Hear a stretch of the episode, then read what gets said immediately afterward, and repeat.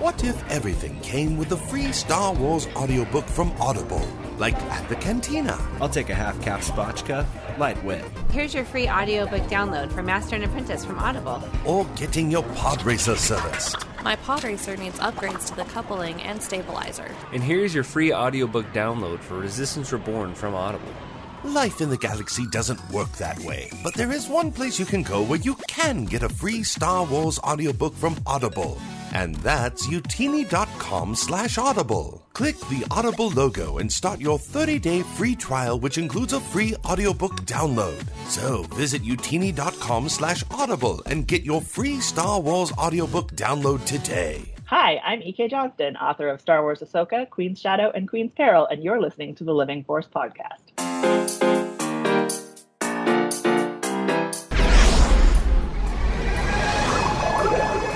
Welcome to the Living Force Podcast. Hello there. A Utini production. I've been trained in your Jedi arts. Episode number 60, Writers of Color in Star Wars. Looking. Found someone you have, I would say. On this episode, new Patreon subscribers, new reviews of Queen's Peril. We need your help. And the Utini team talks about what diversity writers do you want to see involved in the world of Star Wars novels. The Emperor's made a critical error and the time for our attack has come. And now, here are your hosts. Look who it is. Dr. Corey Helton, Eric Eilerson, and Wes Jenkins. Utini! Hey, everyone. Happy Monday night. Welcome to the Living Force. Tonight is going to be a celebration of black writers and other writers of color in Star Wars. I am one of your hosts, Eric Eilerson, and joining me tonight is only one doctor, Dr. Corey Helton. Hey, man. What's up, man? Good to see you, buddy. It's been a while. It has been a while for sure. Yeah, it's been a while. It's been a week. It's been a very long week, full of a lot of huge events that we're going to get into in just a little bit. But I also want to point out we do have Wes Jenkins, our man behind the key. Hey, Wes, how's it going? What's going on, all you cool rats? I figured I would give everybody the call this week because y'all thought I said something that I didn't on Discord. So, cool rats, what's up? Excellent. Well, we're glad to have you. We're glad to have your lovely mic audio. And I see it's so clean. It's so clean. And in our chat, we already have Adam, we have Meg, we have Carl, we have Cheryl, we have Emma, we have Patrick, we have Jedi Murphy. Everyone, we're so glad to see you. We know it's been a really hard couple of days, couple of weeks, couple of months for a lot of people, and we're gonna give you some uplifting ideas. Hopefully, kind of get your spirits up, but also give us some information so we can all grow a little together. So right off the bat, we want to acknowledge that we are tonight three white guys talking about Star Wars most of the time, but that does mean we have a little bit of a voice. We have a little bit of a privilege, and we want to use that tonight to help glorify some voices that may not always get that kind of privilege. So, at the start of this episode, we want to make a couple things very clear as we go forward. We here at Utini and at the Living Forest absolutely believe that Black Lives Matter. We don't think it's controversial. We think that's a pretty easy statement that everyone should be making. And if you don't support that, then you probably haven't been following us on social media for a week. Yes. But yeah, we want to make that very clear. In Chicago, I've seen a lot of protesters all week fighting against a lot of the corrupt practices in our city and country in the memory of George Floyd and others that have lost their lives. So that's where we stand for this. And one thing I want to point out that we can all kind of chat about is our very own resistance leader, Finn himself, John Boyega, this week at Hyde Park in London. You guys see that video? Oh my gosh, it was incredible. Yeah, that was totally incredible. The speech that he gave is like one of the most moving speeches I've seen in all of this stuff. And Eric, just to kind of echo before we really dive into that, echo you a little bit too. That some of those introductory statements, we truly perfectly realize that we are a couple of white dudes talking about Star Wars, right? And we're a couple of white dudes talking about a sort of sensitive topic in a lot of ways. So you have to. The way that we can come at a topic such as what we're talking about this episode, writers of color in Star Wars, right? We are very limited in how we can truly talk about this, right? I mean, Eric, you can probably put it better than me, but we have a certain privilege that is not afforded to other people. So it feels both sort of honorable to talk about this, but also sort of humbling to talk about this. And I hope that we can do so in a way that is both sensitive and informs and not in any way offensive, if that makes any sense at all. Yeah, absolutely. And I think this past week has been, I mean, obviously it's been so hard for so many people. It's been very tense, and it's brought up a lot of horrible memories for people. It's had a lot of horrible events for a lot of people. They don't have the privileges that we have, but it's also, I think, been a great week of learning for a lot of people. I mean, I have learned about so many events in history I had no idea about. There's been articles, there's been tweets, there's been videos, there's been podcasts. Even last week, Charlie and I took the week off Ghost Crew because we wanted to make sure that people spent that time listening to some podcasts made by Black artists that have a whole new perspective. So throughout this episode, we're going to try to be as respectful of that as possible and hopefully share a little hope for the future of Star Wars that can, you know, incorporate some of these other viewpoints. I think that'd be very exciting. Yes, absolutely. But to answer your question, yes, John Boyega. Oh my God, the absolute hero of the rebellion this week, guys. Mm-hmm. Like, man, this I loved the way he put it. Right, like before all that stuff happened, when he was like just starting to get heated on Twitter, he was like, he said, "F it, I might lose my job over this or something like that, but this is what I believe in," and like.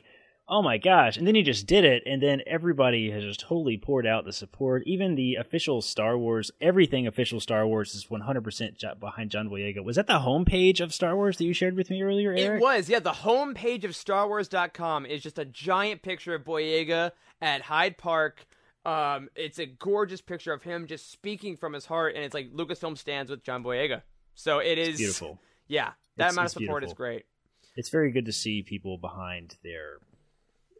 Like people that you're not sure if they support what you believe in, because I mean, Eric, you know, being in this professional field, like it's everything. Your reputation is absolutely everything, and if you blow it on a political statement, I mean, you're done. So, yeah, that was a big risk on Boyega's part, and I'm so incredibly impressed and humbled. Like it was just such a glorious speech. Yeah, and it's been great seeing this community as well, from writers to podcasters to actors, and everyone kind of embrace John Boyega and embrace a lot of the other people of color in the industry, like kind of without question. It has been a really inspiring moment for a lot of people in Star Wars to say, yeah, this galaxy is made up of so many people, and they do not deserve these injustices, and we will fight back as a resistance, as a rebellion, and it's been really, really heartening to see. Even today, Corey, let's talk about something that happened literally today in Star Wars fandom. This morning, again, we record these on Monday nights, so as of now, today is Monday, June 8th, and this morning, a couple tweets came out, courtesy of Lacey Gilleran over at the Resistance broadcast.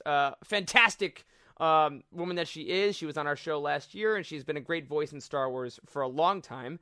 And she exposed some tweets of a guy who ran Far, Far Away News, which was a kind of upcoming / semi-relevant Star Wars news site that a lot of people wrote for, and it was some rough stuff. I mean, you can find the tweets on Twitter if you want to go looking for them. It was very big in the Star Wars community. He said some pretty awful things, pretty racist things, and the whole community kind of joined up as one and said, we will not stand for this in Star Wars. And, like, for a fandom that can't agree on literally anything, it was great to see this kind of moment to say, no, we do not stand for this. And it was wonderful to see.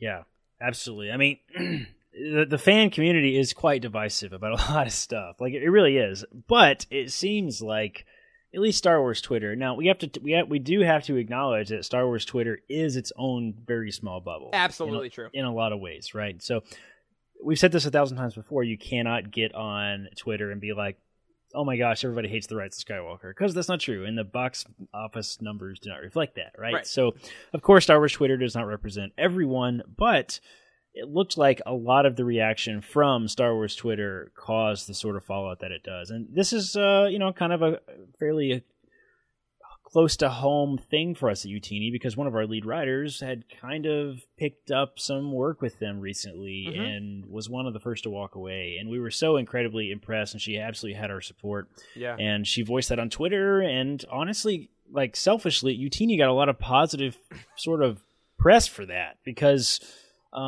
people were saying on Twitter today, you know, if you're looking for a positive community, then this is one of them, and Utini is one of those communities. And that means a lot that we have fought to be inclusive and welcoming to everybody, and we believe in positivity, and we're not just...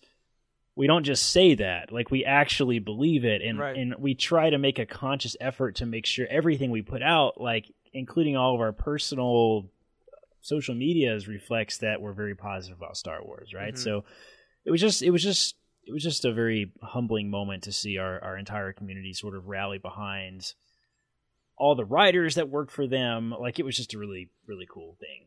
Yeah, and on that note, Corey, I know you tweeted this out a little bit before we went live tonight, but you seem to have a specific message for a lot of those writers from far, far away. Oh, yeah, totally. I mean, I joked a little bit behind the scenes first, but then I was like, you know, actually, I mean this. You know, anybody that works for far, far away news that used to volunteer their time there, you know, you got a job at Utini if you want it. I mean, yeah. Of course, we'll have to go through an interview process and make sure you're a decent writer and all that good stuff. But I mean, there are so many fan communities out there that are looking for writers to participate. And you know, if this goes really for anybody, not just the writers that were at Far Far Away News. If you are a positive individual interested in writing for Utini, then we can certainly talk and evaluate you. And we're a very open, inclusive community. You know, the big thing that I tweeted out, in addition to sort of this, I will hire all the writers kind of thing. I also said, like, listen, if you are interested in, if you currently run a fan community or a YouTube channel or a podcast, anything in this space, in the Star Wars space, like, and you want advice or consultation, I myself, and I know basically our entire team, is more than willing to do that, like, for mm-hmm. free. Like, if you want us to, we have done a lot of stuff, right? We've learned how to, we've created podcasts and YouTube channels and live streams and web design, and we've built an online community in Discord. We've done a lot in the last couple of years, and we've learned a lot in the last couple of years, and that knowledge is free knowledge. It just took us a while to kind of absorb it. And if you're interested in doing these sorts of things and maybe starting your own fan community, that sort of stuff, and you want help, just reach out. We're more than happy to trade secrets, if you will. Mm-hmm. There's a small, I think, minority at this point of the Star Wars fan community that feels like they can't really share their viewers, share their listeners, share their community in a lot of ways, and that's ridiculous in my book. Like nobody owns anybody at Utini, like, for mm-hmm. sure. Like, just because you're part of our community does not mean you can't be part of somebody else's community. So, you know, just reach out. I'm more than happy to help, and, you know, I just want to make very clear that we just don't believe in gatekeeping at all, and that comes even for the business of this thing. Like, mm-hmm. I'm more than happy to help. Yeah, and on that note of helping, I also wanted to say something that we usually say at the end of this podcast.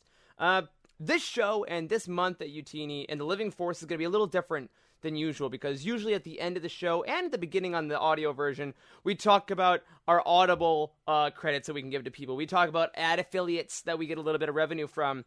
And we wanted to start something new in June, that for the entire month of June, any Audible kickback that we get, again, if you go to utini.com/audible, you sign up with them, we usually get a kickback of like 10, 15 bucks. Anything we get from that will be immediately donated to Black Lives Matter.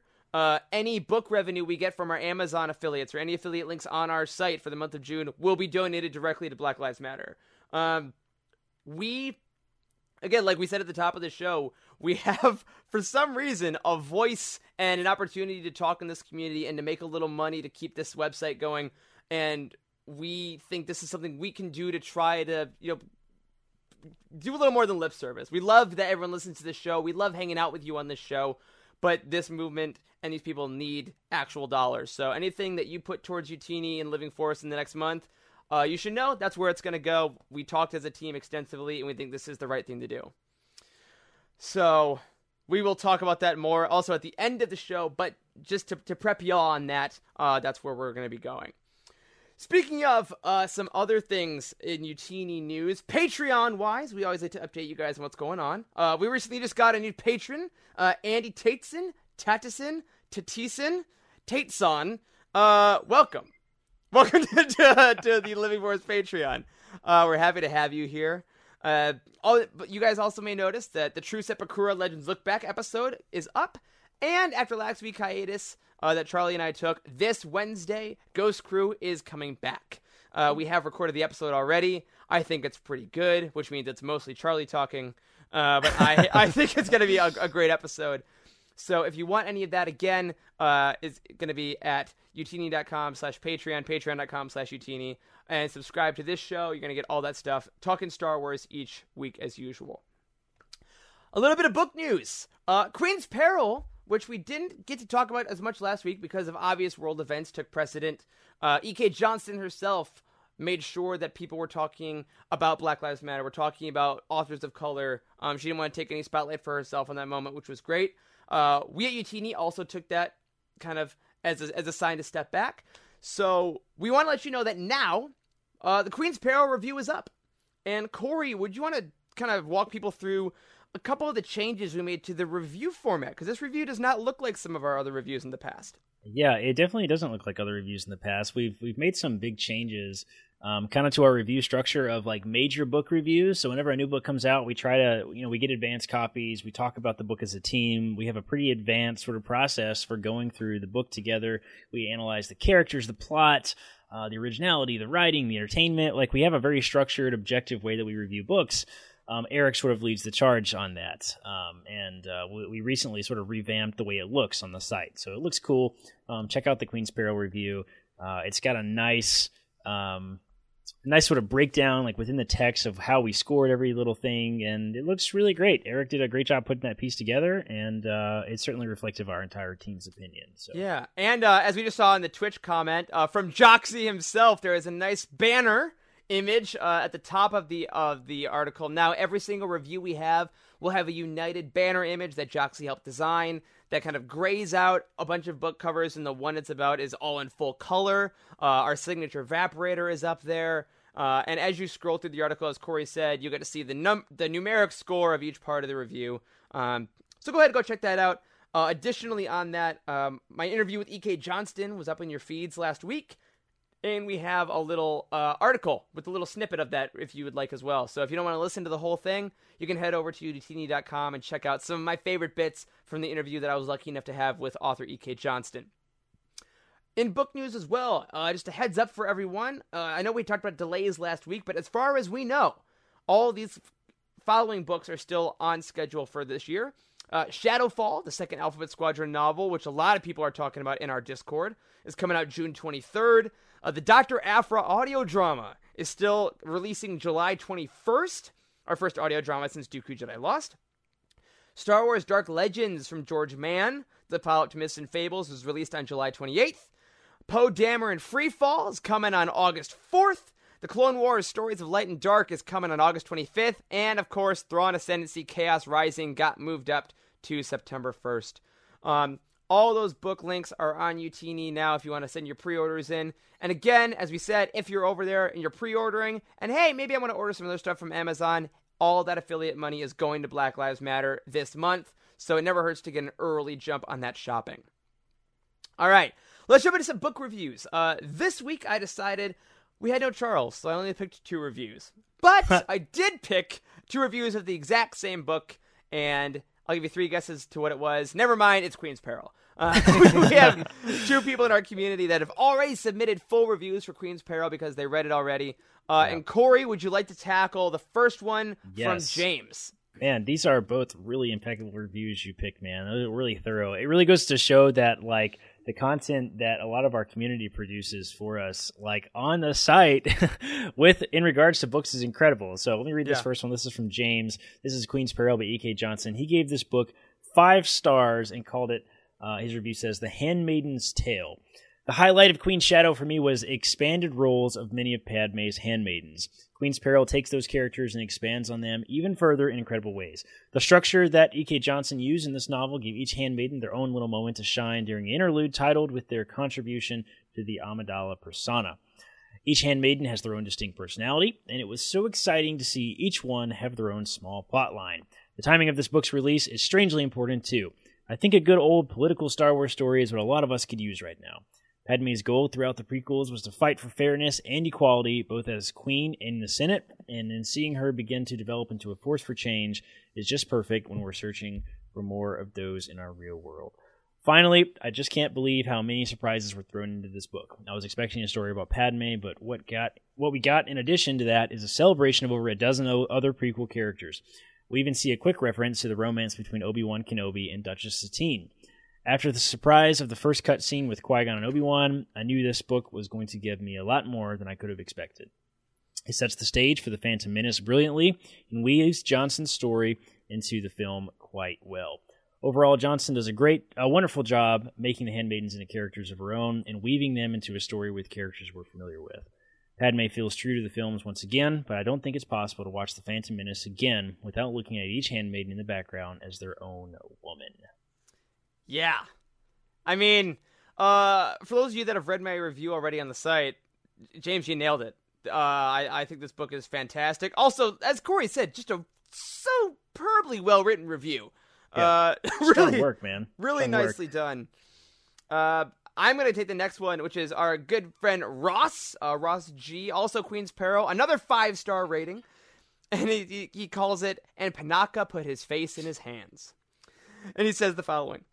Queen's Peril takes us on a journey to Naboo, where we see the first days of Amidala's reign as queen.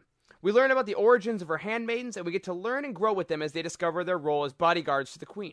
Throughout the story, we learn about Padme and why she wanted to be queen, we see what her beliefs were, and learn how she interacted with her royal court. Towards the final third of the book, we get to see how the queen and her handmaidens work together to keep the queen safe in times of peril. The story even has a few cameos from other well-loved characters from the era, showing us what some of our favorite characters were up to before the Trade Federation blockade of Naboo. The last third of the book also contains a fantastic surprise, but no need to spoil that here for you. If you're a fan of the Star Wars prequels, this is a story for you. Yes, I think that, especially saying that at the end, you know, if you're a fan of the prequels, it's for you. This book made me want to watch Phantom Menace every 20 pages. Like, I'm seriously... Have you watched it yet since you finished it? I haven't had the time, but it is number one on my future watch list. It has to be. Yeah.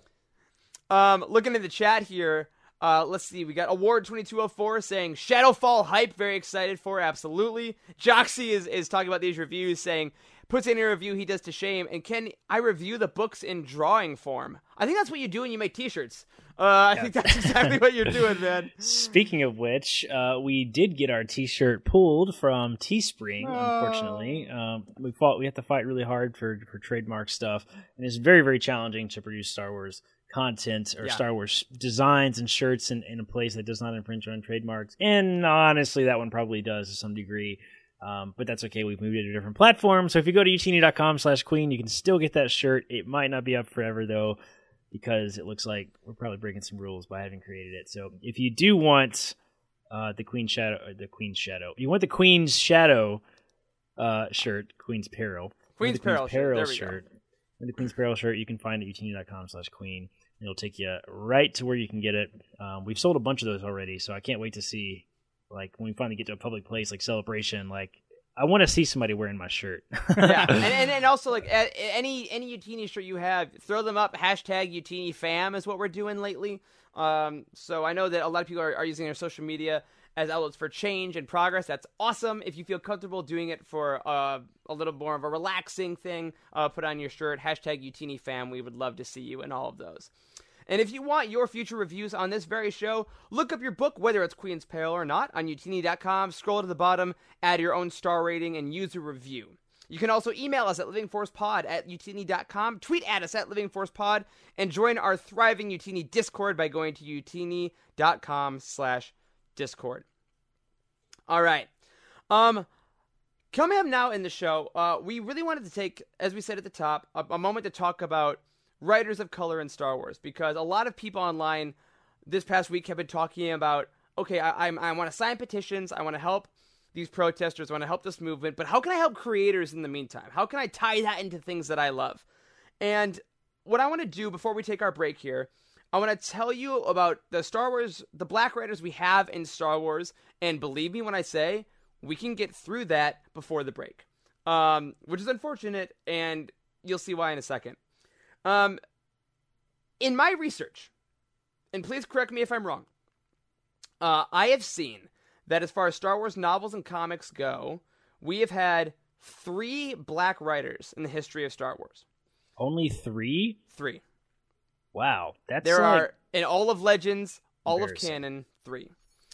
All right. I mean, I maybe could understand it if we were just talking about canon, but you're talking about canon and Legends. Yeah. And again, if I'm wrong, oh my gosh, I would love to be. Like that is the goal. I hope we are. Please tell me we are. Yeah, but there is this leads to an overall problem with a lot of like the publishing industry, sci-fi, fantasy, and things like that. We have historically been a bit slower to accept writers of color. Now we're going to talk later after the break and things about more writers of color. We do have more of those. But for this week, in honor of Black Lives Matter, in honor of all that's going on right now, we wanted to celebrate a whole issue or a whole episode of Black authors. And unfortunately, it's going to be pretty quick. But nonetheless, we do want to celebrate them. So I want to start off by talking about probably the most familiar to a lot of us, which is Justina Ireland. She is a current writer. She is part of Project Luminous. She wrote the Flight of the Falcon series, and she is part of the Journey to the Rise of Skywalker. Now, Corey, that's kind of crazy because all the Star Wars books she has written have been part of these huge initiatives. Like, she's never written a standalone.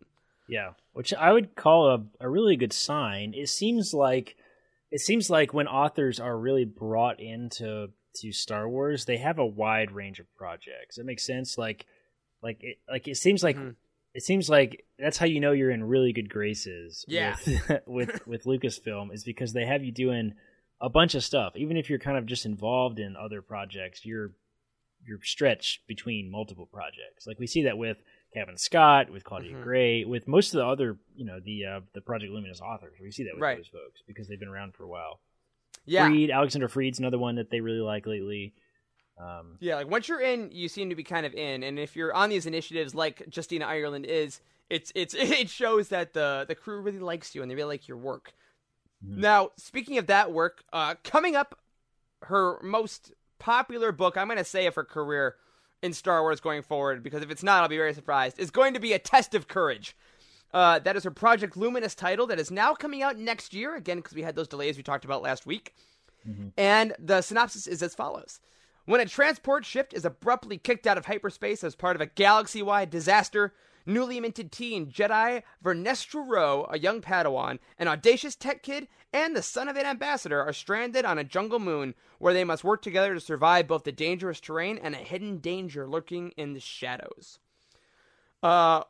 Which sounds freaking amazing. It does. Real quick, I want to take a quick pause to look in the chat. Jedi Murphy just shouted out the LeVar Burton Reads podcast, which has awesome, excellent exposure to a bunch of Black authors as well. Last week, again, we said we forwent a Ghost Crew episode so people would find more Black-run podcasts. So, quick plug for the LeVar Burton, Geordie LaForge himself, Reads podcast, honoring his reading Rainbow Heritage, tells a lot about Black authors, so go check that out. Corey, do you want to tell us about Justina's second book? Yeah, the second one we have here is Lando's Luck, which is what age group does this really fall for? Is this the kind of middle grade? That's the kind of seems to be her bread and butter. Yeah, I forget what we call it. It's definitely for the middle grade group. I think we call them young readers at UTNE. If I'm thinking something like that. Yeah. If I'm thinking that this one falls where it is, like the old Legends book, they usually definitely call them young readers. There's not really an official title for the age groups in Star Wars. Utini, we've kind of had to make them up ourselves. Yeah. But this one certainly falls in that group. It's kind of a middle grade. It's got a really cool looking cover. If you've mm-hmm. ever seen the cover, it's got this blue. Donald Glover Lando on that cover. Yeah, it looks awesome. It looks really sick. I haven't read this one. Have you read it, Eric? I haven't. I had the Flight of the Falcon books waiting for me, and I just haven't been able to go because like the young readers. I don't review as much, so I'm trying to make room in my timeline for them. Yeah, but the synopsis is an all new. It says an all new adventure starring Lando Calrissian and L3 aboard the Millennium Falcon. When a smuggling scheme goes wrong, Lando faces an opportunity to do what's right or do what's best for Lando. If he's lucky, he can do both. I mean, typical Lando. We haven't gotten nearly enough Lando yet in canon. Again, we had Last Shot by Daniel Jose Older, which we will talk about later, and then Lando's Luck here. But I'm sure that going forward, we're going to get a little more Lando going on, and we'll talk about him later on in the show. And then finally, Justina wrote Spark of the Resistance, which we've talked about before. It was one of the Journey to the Rise of Skywalker books, which featured Rey, Poe, Rose, and BB-8 landing on Minfar. They meet the local Zixxon and attempt to protect them against encroaching the First Order. After all, what is the Resistance for, anyway? Justina wrote a really nice book there about the teamwork of our main sequel trilogy heroes. And we've talked about that one again at length a bit on this show. But if you haven't picked that one up again, we got Amazon links. We got affiliate links on utini.com. Check them out. You can give money to a good cause and support Justina directly as well. I also want to mention her non-Star Wars work. She's been plugging a lot on Twitter lately. She's written the books Dread Nation and Deathless Divide. I do believe one of them is like $3 on Kindle right now. So if you want to support these authors in Star Wars, check out their other work as well. As much as we like to live in Star Wars all the time, every once in a while they might need a break to write something a little original. Now, Corey, can you take us to our second Black author, who is a Legends author, actually, that we found? Yes, this is Stephen Barnes. Jared Mays is in our chat. Jared runs Legends Look Back podcast. It's a Patreon podcast we have at Utini. So here's your Legends. Here you go, buddy. Here's your Legends Black author. It's Stephen Barnes. He wrote The Cestus Deception, which was, I think I've read this one, if I remember correctly. It's been a long time since I've read it, but I think I have read it. This is the synopsis. It says, this is why I think I've read it. The synopsis sounds really familiar. It says, set during the Clone Wars, the story follows Jedi Knights Obi-Wan Kenobi and Kit Fisto and their adventures as ambassadors on the planet of Ord Cestus, which has started producing so-called Jedi killer droids. While Obi-Wan Kenobi takes the diplomatic approach with the leadership, Kit Fisto and a clone trooper squad start recruiting and training fighters from the working class of the planet to incite a rebellion. Should Obi-Wan fail?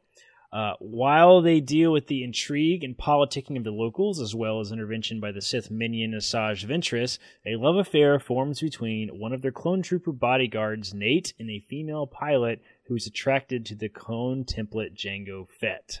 Give me a more Legends-y sounding synopsis. It's so gloriously Legend. I think this was like 2004. If I remember correctly, but this is Stephen Barnes' only Star Wars book. He wrote. I mean, he's been writing since the 80s, so he has a huge bibliography. So if you like the Cestus Deception, you want to help him out a little more, and you want to see more of his work, you can go into a bunch of different places. But yeah, man, that is some Legends-ass Legends. Oh my gosh, it is. And also, who's not attracted to the clone template of Jango Fett? Come on. That's right. Oh, glorious. And it's fun to note here that we don't have a lot of Kit Fisto stuff, which in some ways, I think, like, is the guy that voices him a black guy? Phil Lamar, in yeah. Yeah, okay. I was going to say he has a very distinct voice, Phil Lamar, so, he's great. Yeah, I would say that, it's very interesting how a human race comes across in Star Wars, I think, throughout, is because, like you get influence of voice and sound across a variety of, like, species, and accents come across in certain alien species and that sort of thing, and, like, that deep sort of resonating voice of Kit Fisto certainly fits the voice actor well, so I like it. It's beautiful stuff. And now our last Black writer, because we're already at the end here in Star Wars. Again, after the break, we will talk about how we can do better with this. But our last Black author we want to talk about is a really beloved author to us already, and that's Rebecca Roanhorse. She is of Black heritage and Native heritage as well. And she wrote the lauded book last year, Resistance Reborn. One of our favorites of the year, one of the best-reviewed Star Wars books in a while. She's also writing the Maul story for the upcoming Clone Wars Stories of Light and Dark. So I'd say we're going to see her for quite a while in Star Wars. What do you think, Corey? Yeah, I think Rebecca Roanhorse has certainly earned her place amongst the sort of lead writers in Star Wars right now. We had the pleasure of interviewing on her on the show, and it was a lot of fun talking to her. She seems to really get it. She seems to have a lot of connections to... like ethnic culture. It was very cool. I mean, she was really fun to have on the show. Her research, and I mean, obviously the life she's lived, she's exposed to so many different kind of traditions, and she really has such reverence for all these different traditions that she's grown up with, and she puts them into her work in really amazing ways. So yeah, go get that interview a listen if you want to get more into her process. And I'm sure as she keeps writing, she's going to keep putting that more into Star Wars to help expand people's points of view even more. And that's one thing we're going to talk about when we come back, is why it's so key to get more Black authors in our favorite universe for what they can do to expand our minds even further in the expanded universe. Ha-ha! See what I did? All right, on that note, my friends, we're going to take just a couple minutes, take a quick break. We'll be back with more right after this. What's up, everybody? This is Jared Mays, host of Legends Look Back. On a recent episode of Legends Look Back about Darth Bane, Path of Destruction, featuring your Living Force host Eric Eilerson himself, we talked about how much Darth Bane was enamored with the ancient Sith Lord Darth Revan. You know who I'm talking about. If you've played Knights of the Old Republic, and if you've played it 10 or 12 times like I have, then you, like me, and like Darth Bane, love Revan. The fact of the matter is, if you want more KOTOR, there's a few great options for you in the expanded universe. I'd like to give a few recommendations if you love Knights of the Old Republic. First, I'd like to recommend John Jackson Miller's Knights of the Old Republic comics, featuring Jedi Padawan Zane Carrick. The series is expansive and massive and totally worth sinking your teeth into, and has a great story arc featuring everything that KOTOR has to say concerning the Mandalorians. You can really dive deep into the Mandalorian side of things during that conflict. Second on the list, of course, is Drew Karpyshyn's titular book Revan, one of the 4 Old Republic Legends books. Revan, in a certain way, is a standalone book. However, I would recommend having played KOTOR 1 and 2 before reading it. Loved by some, considered mediocre by others, but if you love KOTOR, there's plenty of Revan in there for you to enjoy. Third, of course, as we talked about on Legends Look Back, you can read the Darth Bane trilogy. What more is there to say? Come on. Darth Bane is an excellent series of books. Fourth on the list, if you're not counting the trilogy as 3 entries, as I'm not, and I'm making this list, so who cares? I'd like to recommend the Tales of the Jedi comics, some of the early entries by Dark Horse in the 90s. This really features all of the backstory stuff that forms the foundational lore of KOTOR. It's got Frieden Nadd and Nagasato and Exar Kun and Nomi Sunrider. If you don't know what I'm talking about, you can if you read them. And finally, a more modern pick would be Karen Gillan's Darth Vader series, some canon comics, and then from there you can go on into the Dr. Aphra series. I'd like to recommend those because HK-47 is everybody's favorite murder droid, unless you want to choose one of the many other wonderful, incredible murder droids in the Star Wars universe. The Darth Vader and Dr. Aphra series introduces BT-1 and 000. They're like the evil, murderous R2 and 3PO. They're incredible. You're going to love them. Let me know if there's anything else that I'm missing from my list. What else can you enjoy if you love Knights of the Old Republic? Let me know in the Discord, and in the meantime, may the Force be with you. And we are back. Welcome, everyone, again to our Living Force episode, focused on celebrating and uplifting Black authors in Star Wars. Before the break, we actually went through every Black author in the history of Star Wars, all 3 of them.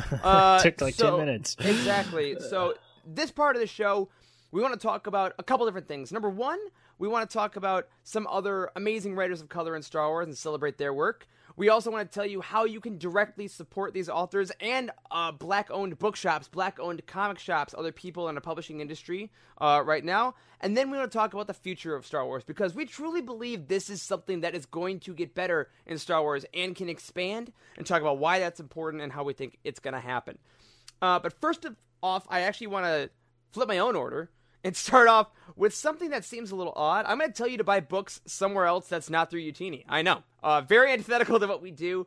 Like we said at the top of this show, if you do continue to use our affiliates to buy books for the next month, we will be donating that money to Black Lives Matter. But if you want to help support independent bookstores that are owned by Black owners that are running them in your own local city, I would highly recommend you guys head over to bookshop.org. This is a place that's kind of like Amazon-ish, you can, or barnesandnoble.com more so. You can buy your books there, but then you can select which individual bookshop you want to buy it from. So they will get the money online. You don't have to go anywhere, especially in these COVID times. But you can help support local bookshops. And if you want to go over to places like lithub.com, they have lists over there of black-owned independent bookstores. And there's some other ones like that we'll talk about later in the show. But any of these books we're talking about, they sound really cool. You can absolutely use our affiliates if you want to help donate, or you can go directly to those sources and help those owners in that way. All right, now that I have officially cut off our funding for at least a month, let's continue with the celebration of some authors. Corey, we talked a little bit about our first author of color here. Do you want to talk about him officially now for us? Yeah, we can talk about this guy a little bit. Daniel Jose Older is... really a cool guy. He's really so rad. We really got to get him on the show sometime. Mm-hmm. But he's written some really interesting stuff. Last Shot, I remember that is the sort of, it's the adult novel that was surrounding the marketing pitch for the solo film. Mm-hmm. It is very interesting, a little divisive in some ways. A lot of folks were not really crazy about the back and forth sort of time frame stuff that happens in the book, but it's a really, really good book. It's got a horror vibe, which is awesome. Yeah. And I think in general, I had a pretty positive experience with the book. And Daniel Jose Older has only been a fanboy, like, about it. Like every time I've ever seen him in a video or an interview or something, he's really excited to be here, and it's awesome. Yeah, and the cool thing about Daniel Jose Older too, if you don't know, he was like a registered EMT for years. Was he's basically a hero. Yeah, he's a literal hero. He's actually saved lives, and he writes kick-ass Star Wars novels, including also the upcoming High Republic Adventures, which is the Star Wars Adventures comic from IDW that's going to be all about the High Republic. Again, delayed for now, but it is coming. Eventually. He seems so freaking stoked about his characters already. Like he's talking about them, and he treats them like they're his kids. You know, like he's like he loves them so freaking much. That's funny. Joxy just said in the chat that him and Jose Older share a birthday, which is pretty cool. Oh, whoa!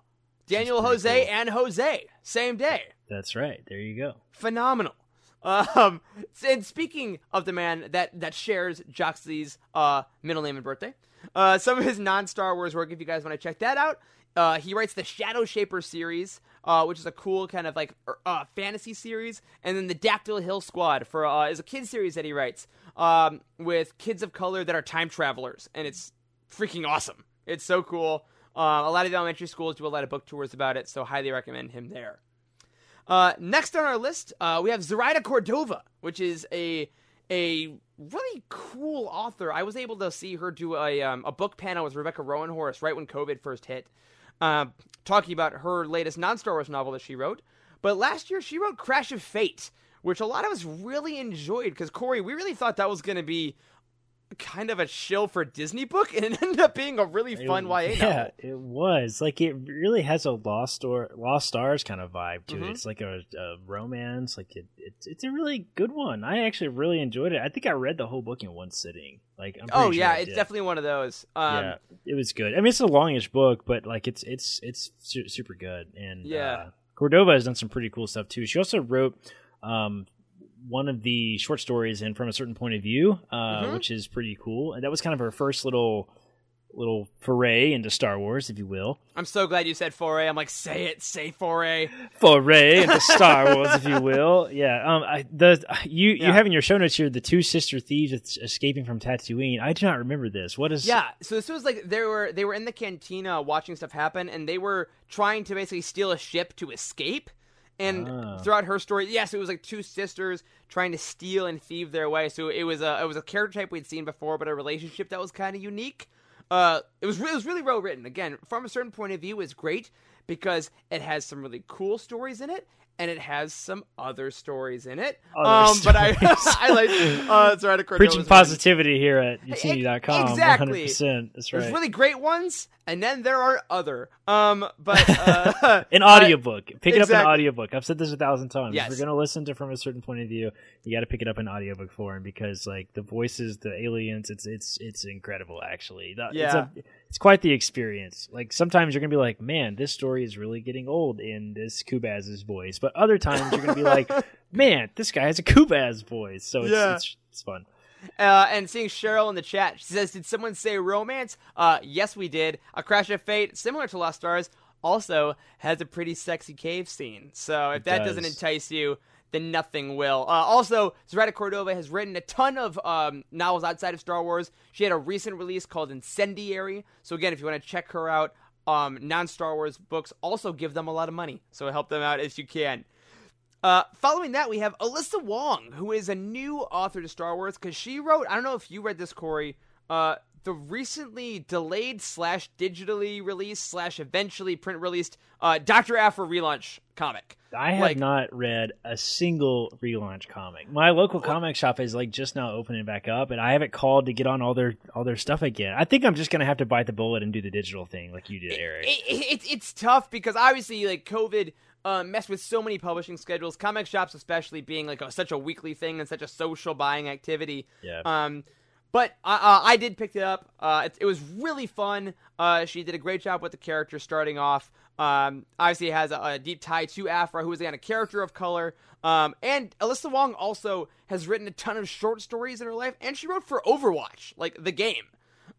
So if you're a fan of some good old multiplayer gaming from Blizzard, pick up her comic, read some Aphra. And not to keep us on an Aphra train, but I guess I am. To kind of round out this segment, we have Sarah Kuhn, who's writing the adaptation of Kieran Gillen's Aphra story into the Dr. Aphra audiobook later this summer. Audio drama! Technically, right? I failed my own outline. You're right. I'm so psyched for this, man. I am too, man. I can't be more excited for any other projects. I don't think there's another project that you could announce to me that would get me more excited than audio dramas. They're so much fun. Oh my god, I love the Dooku book. It was awesome. It was so fun, and I'm really excited for this one too. And I don't think they've announced the full cast and stuff yet, have they? Not as far as I know, as cast members. All they've announced is Sarah Kuhn, and they had a great video of her giving a little message on how excited she was about it, which was really fun. She clearly has a lot of love for the character, and she clearly has a lot of love for Star Wars coming in for the first time, because previously she's written a lot of other cool things like the Heroin Complex, which if you need some Asian American superheroes fighting crime and being awesome, then you got to check that out. Because and the reason we keep bringing up all these other books that they read are a couple reasons, but I want to let you guys in on something that E.K. Johnston told me in our interview, if you haven't listened to it yet. I asked her how Queen's Peril came about, and she had a couple reasons. It was the first book she actually pitched to Lucasfilm back in the day, but she also said it's because people loved Queen's Shadow so much, and it's because people bought it. It's that simple. So these authors, if we want more authors of color, if we want more black authors in Star Wars, it's pretty simple. We got to buy their books. You know what I mean? Yeah, and totally. If you can take some of that money that you have sitting around, I guess people have piles of money in this metaphor, and actually support these authors of color and buy their other work, Del Rey's going to see that. They're going to see their books going up the charts. They're going to see that fans want to read their stuff, and that's how we're going to get them in a galaxy far, far away. Which leads us into another part of this episode, which is how can we do better in the future. Obviously we are not hiring Star Wars authors. Corey, you're not. I'm not. I wish I was. We don't have that power yet, do we? Not as far as I know. Unless I've gotten some kind of secret promotion somewhere along the way. But we do have the power, at least, to buy some more novels. And out of universe, this comes down to literally seeking out more people of color and realizing that they bring a unique perspective to the world. Corey, you talked about this a little bit earlier, but what would you say, can we expand on that a little bit? What do we mean when we say that they bring a unique point of view? So this kind of goes into what I was trying to say earlier. Maybe let me see if I can do it a little more eloquently this time. So in Star Wars, we have a depiction of race and culture and language. We have that depiction. It's not quite the same as we have on Earth, right? With Earth we have different cultures, different countries, different continents, different colored skin. Like in Star Wars we have a very similar concept. It's just it's more like xenophobia. There's people don't like Wookiees, or we don't like this, but And it's the same concept, though. Yeah, but as we've seen here, though, in Star Wars books, it's been a lot of white people trying to write about racism. It is a lot of white people about racism, and it's like, okay, well, how can we make everybody understand that racism is bad? All right, the Empire enslaved the Wookiees, and we're going to put them in handcuffs and push them around and zap them with little taser sticks, and that's it. That's how it's depicted, and that's like the only way it's depicted. And like, I just feel like people of color, like the influence that real culture, like live, like Earth culture has on like aliens and their cultures in Star Wars is just super profound. Like there's a lot of, I'm trying to think of a good example to wrap it up in my head. Well, and it's tough because I have one. Go so then. in the Rise of Skywalker, the festival. Right? Yeah. What was it called? The Aki Aki. Yes, the Aki Aki Festival. I can't remember who they said they based that off of, but that large scale dancing, like that is obviously and behind the scenes. Yeah. Yeah, that's obviously very inspired by Earth culture, right? Yeah. And you know, white European culture is kind of boring, right? Yeah. We don't have that kind of thing. Yes, yeah. Like and there's a point like you have people like John Boyega who has a Nigerian culture too that he like got to. Yes, he talks about all the time. That he loves to bring a little bit to Finn when he could, but now we hear like, you know, there was pushback, like he couldn't do as much as he wanted. And if you get authors of color that have beautiful amounts of tradition and love for other parts of human existence, they can bring that to Star Wars and make it even bigger. Like, okay, it just makes sense. Yes, it totally does. Another really good example we see this in other films is Wakanda in Black Panther. Yes, in Black Panther. And like the way that culture is depicted is really, really incredible, and we just don't really have that in Star Wars. At least not with black humans in Star Wars. Like we have a lot of human planets like Corellia and like quite frankly all the major planets in Star Wars are human. It's kind of hard to depict that otherwise. But you know what I'm saying? Like we don't have a characteristically black planet in Star Wars, unless I'm wrong. Tell me if I'm wrong. Like, yeah, I mean, it's, as far as we know, that is depicted like that. No, like it's kind of ignored in the favor of alien species and things. But I think that we're missing a key part of human culture that can be part of galactic culture. So, let's talk about spitball some kind of potential products. Right, you wrote here are in-universe things. Starting off, I mean, obviously this past week, the man has been in front of us all week. He's been in our hearts for years. It's Finn. I mean, freaking John Boyega is an incredible dude. Like, I don't know how he lucked out with finding this 20-something guy that could be a star in Star Wars, that already had the history of these amazing films, and he's now going forward. Like, he wants to produce. He wants to do all kinds of things in media. He's already talking to like kids in underprivileged communities about how they can be more involved in the arts. Yeah. He's beautiful. He has an amazing cultural background too. I can't remember where I heard this, what interview he said it with, but somebody asked him what his favorite project he's ever worked on. I think it was a loaded question. They were trying to get him to say Star Wars, but naturally it was he's Nigerian, isn't he? Yeah. Yes, it was like a Nigerian film. Oh no! The question was, I think it was a Celebration. He asked him what movie his parents liked best. Oh yeah, he was in. Was that a Celebration? I think it was. Yeah, I think it was because he was like they didn't know what Star Wars is. Yes, they didn't know what Star Wars is, but he like starred in some Nigerian film that was really, really popular there, and his parents like absolutely loved him in it and said it was incredible and like they were so proud of him. And that was when they made it in their he made it in their eyes. He says, and it wasn't Star Wars. It was so funny.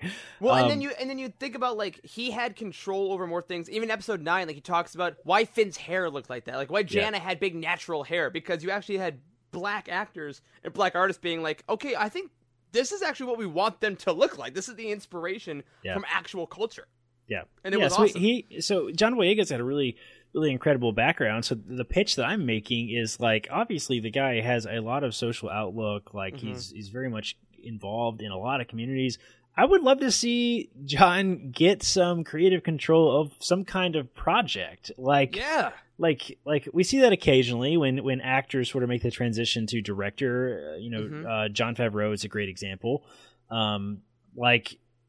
Give John Boyega, the reins a little bit. You don't have to totally make him in charge of something, but like, I don't know, put together some sort of Black Initiative to like create some, maybe a comic line or something. Like the example I actually gave in the outline here is like, what if we had a comic called FN 2187, and that was like what it was like to be a stormtrooper, and and just put him in charge of the project. I would love to see what he could do. Absolutely. And we also have like Jannah, an incredible character introduced in Rise of Skywalker, talking about a full on united stormtrooper rebellion that gets a sentence. And then we move on. But, like, there's so much involved in her, too. And I hope that I want her to get a book. And, guys, hire a black woman to write the book. Like, it's that simple. Yeah, I think, isn't the scene, correct me if I'm wrong, this is so awful. I cannot believe this is even real. I think that the scene that Finn talks to Jannah is the only scene in all of Star Wars that two black characters talk to each other. It is. That's so bad. Like, how do we have so many films and that's like the case? That's just stupid. It's stupid. It's not representative of the world at all. Exactly. It's dumb. And that's what this is about. Like, this is not like we're not saying suppress the white actor. We're not saying, we need to hire more black actors. We're not saying that really. We're just saying like, well, we're kind of saying that. We just want Star Wars to be representative of what it's trying to represent. So exactly. And you know what? It's funny you talk about the film aspect of it, because when we look at Star Wars TV, this is kind of what's been happening. Let's talk about The Mandalorian, right? The Mandalorian is full of people of color. Pedro Pascal, you got Carl Weathers, you got like all Giancarlo Esposito, you got Taika Waititi. Like, you have all these guys and all these people that are making this show, and they're such a diverse, amazing cast. Because that's what humanity looks like. This is what the people that are making art, and it's clearly influenced by so many different parts of the world. You have Rick, who's directing the show. You have Deborah Chow, who's directing the show. Like, they're doing all these amazing things. You have freaking Jedi Temple Challenge coming up this Wednesday on the Star Wars YouTube Kids channel, which stars the dude himself, Ahmed freaking Best. Now this move I have to say is probably the best thing that has literally happened in Disney Star Wars. Like, I'm not even being sarcastic. The fact that, like, the only thing that can maybe make me happier is if Disney intervened in what's his face is the kid Anakin. What's the actor's name? Jake Lloyd. Jake Lloyd. If Disney intervened in Jake Lloyd's life and like paid all his medical debt and like all this and got him a whole bunch of therapy and helped him get his life back together and like publicly apologized for the treatment of him, like that might make me equally as happy. But man, bringing back Ahmed Best, the guy who had all of this like horrible challenge from the backlash after the Phantom Menace, like, man, what a guy, what an absolute star! Like, so excited, and it's great because the character that he's playing in Jedi Temple Challenge, he got to create the backstory for it. He's this Jedi Master. He's also the first live-action black lead of a Star Wars anything. And he gets to play Jedi Master Kelleran Beck. And story-wise, he is going to be related to Ahmed Beck, which is the character he had a cameo of in Attack of the Clones in the bar. Like, he said somehow those two characters are related, which is ridiculously fun. But again, it's so cool that now to lead the next generation of Jedi, to lead these kids, even though it is a kid's show, it's like a Legend of the Hidden Temple show, they have this leader that they're looking to is just strong, awesome black man that is going to lead them through all this stuff. And it makes sense. So bravo to the TV. Now let's get the books on that same level. Yeah. 100%. All right. With the authors again. It doesn't make any sense that there's so few authors. It doesn't make any sense. Like, it's one thing to say that there's not enough actors, not enough screen time, blah, blah, blah. We can argue about screen time all day long, but like, there's literally, 50,000 hours of content in the expanded universe, if like not more than that. Like, how is it possible we have three black authors ever? It's a disgrace. It is. It's just like, it's a terrible, terrible, stupid thing. And I don't know why it's the case. Like, we have so many incredible, incredible authors. I just don't know why.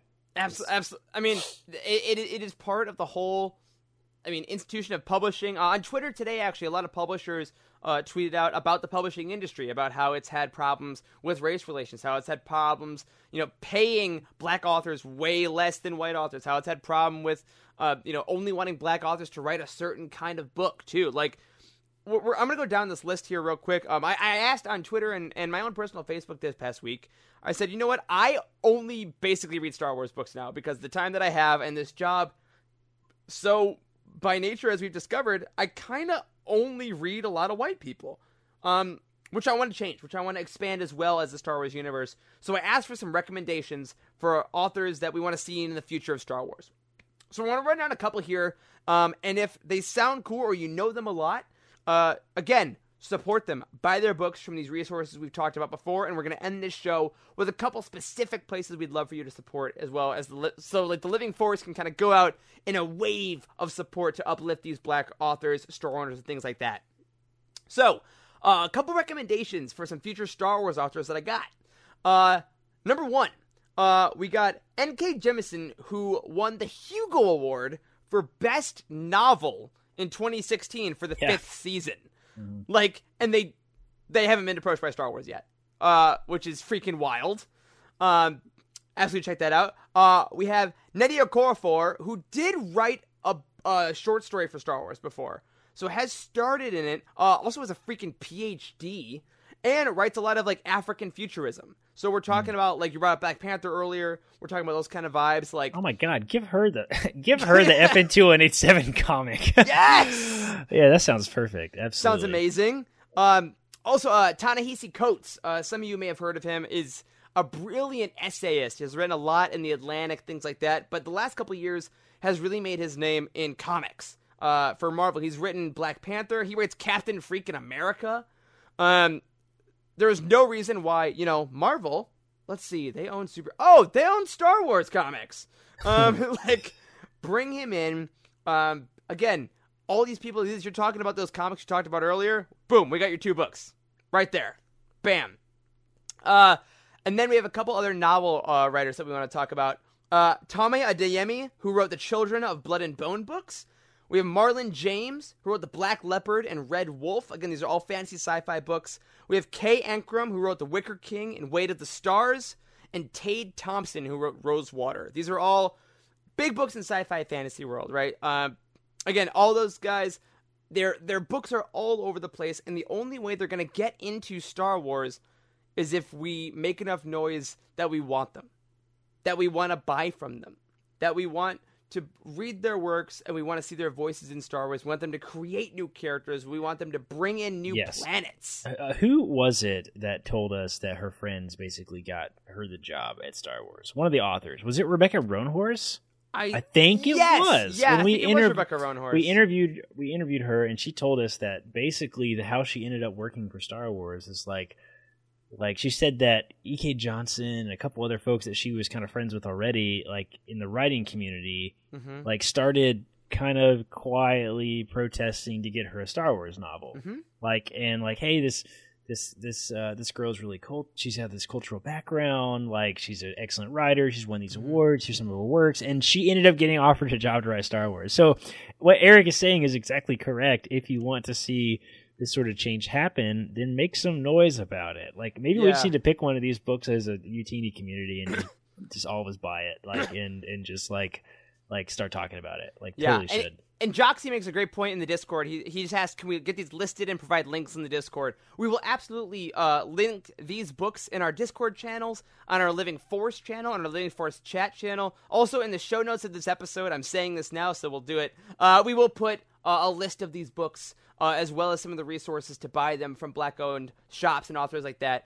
Because if we have seen anything from this last week, using your voice and being loud and saying what you want can have amazing effect in all kinds of parts of life, especially in the entertainment industry, which leads us to where you can get these books. Again, to recap, I know we're doing a lot more ads this show than usual, but it's because we actually want people that are really great to get some stuff. Not really ad for us. Exactly.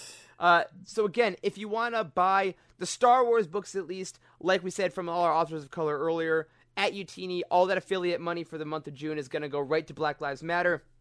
All these other books you can look up on a bunch of places. The African American Literature Book Club. Again, the African American Literature Book Club website. They have a list of bookstores that are all Black-owned bookstores. I want to give, personally, a special shout-out to the Semicolon bookstore here in Chicago. They are a relatively new bookstore. They also have like an art gallery within them. They're owned by black women that are freaking amazing. Here in Chicago, we're just starting to reopen a little bit. So some bookstores are doing like curbside pickup, and they sold out of books in a day because people love them so much. But these websites have lists of black-owned bookstores and comic shops in your state. So if you want to help support them that way, absolutely do that. Again, we are going to have a list of those books in Discord. We'll have them in the show notes. Be loud. Tell Del Rey you want these authors. Now, one disclaimer I want to say before we get out of here. Don't necessarily tweet out specific books you want at authors. We've had authors tell us, that's a weird legal thing, that if you give an author a book idea, even it's on Twitter, if they see it, and if they use it in the future, that can get dicey legally. Because like people have tried to sue authors for stealing their ideas in the past. So as excited as we are about what we just said in this episode, please don't tweet book ideas at authors. No speculation is allowed because Disney's litigious and everyone is litigious and we sue everyone. Exactly. But if you're loving some of these books, absolutely tweet at Del Rey. Tweet at Disney Lucasfilm. Let them know you love these writers. You want to see them write in Star Wars. We have 3 black authors in the history of Star Wars books right now. Let's freaking increase that by tenfold a year from now, all right? Let's get that up. Let's show our support for them. Let's make this happen, all right? But with that, Corey, any final thoughts on the kind of future of Star Wars publishing, where we can go from here, what we've learned in the last week, month? What can we do? I think that Disney is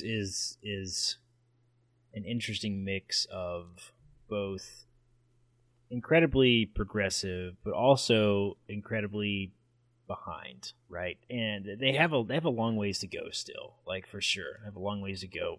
And the only thing that's going to make that happen is cultural voice, cultural change. Like our culture of straight up saying we want more black authors, we want more black actors, we want more, people of color, we want more cultural influence, right, on Star Wars. The only way we're gonna get this kind of change, and I certainly want it. I want the diversity. I mean, that's what makes it so much fun. Is like, it's all different. Like, I've heard multiple people say that like the one thing that they dislike about new canon, and this is wrong, and I disagree with these people, but they say that they. All the new canon is the same. It all runs together. Every single new book feels like it's the same book. And like, I kind of get that to some degree.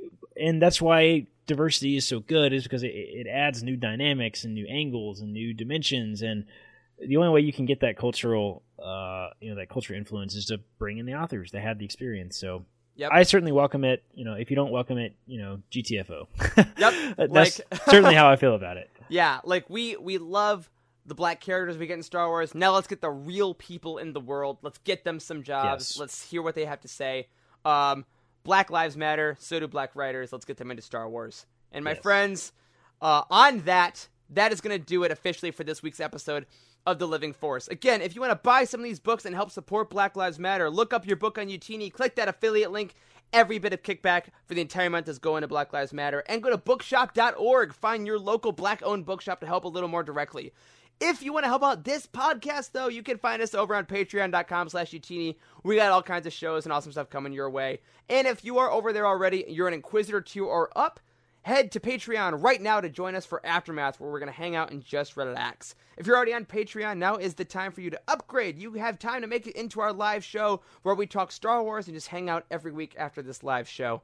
A special thank you to Cheryl Bell, Drew Barano, and Patrick Ortiz on our Jedi High Council, and Ross Orlando on our Alliance High Command for your amazing support. You can find us on Twitter. I'm at Eric Eilerson. Corey is at DocStarWarsMD. And Charles, who just came into the chat, is at C. Henkel. A special thank you to Matt Davenport, our amazing editor, Freddie, our producer, and Wes, our co-host and community manager. Thanks to Corey and Wes for podcasting with me. Thank you to all of you for freaking staying strong this week and protesting for what you believe in. We support you. We love you. And as always, may the Force be with you. There is no hatred. There is joy. There is no division. There is union. There is no apathy. There is passion. There is no gatekeeping. There is community. This is the Youtini Star Wars fan code. Embrace it. Live by it. And above all, trust in the living force. That's all for this week. Join our community and surround yourself with like-minded fans by visiting us online at utini.com. Until next time, may the Force be with you.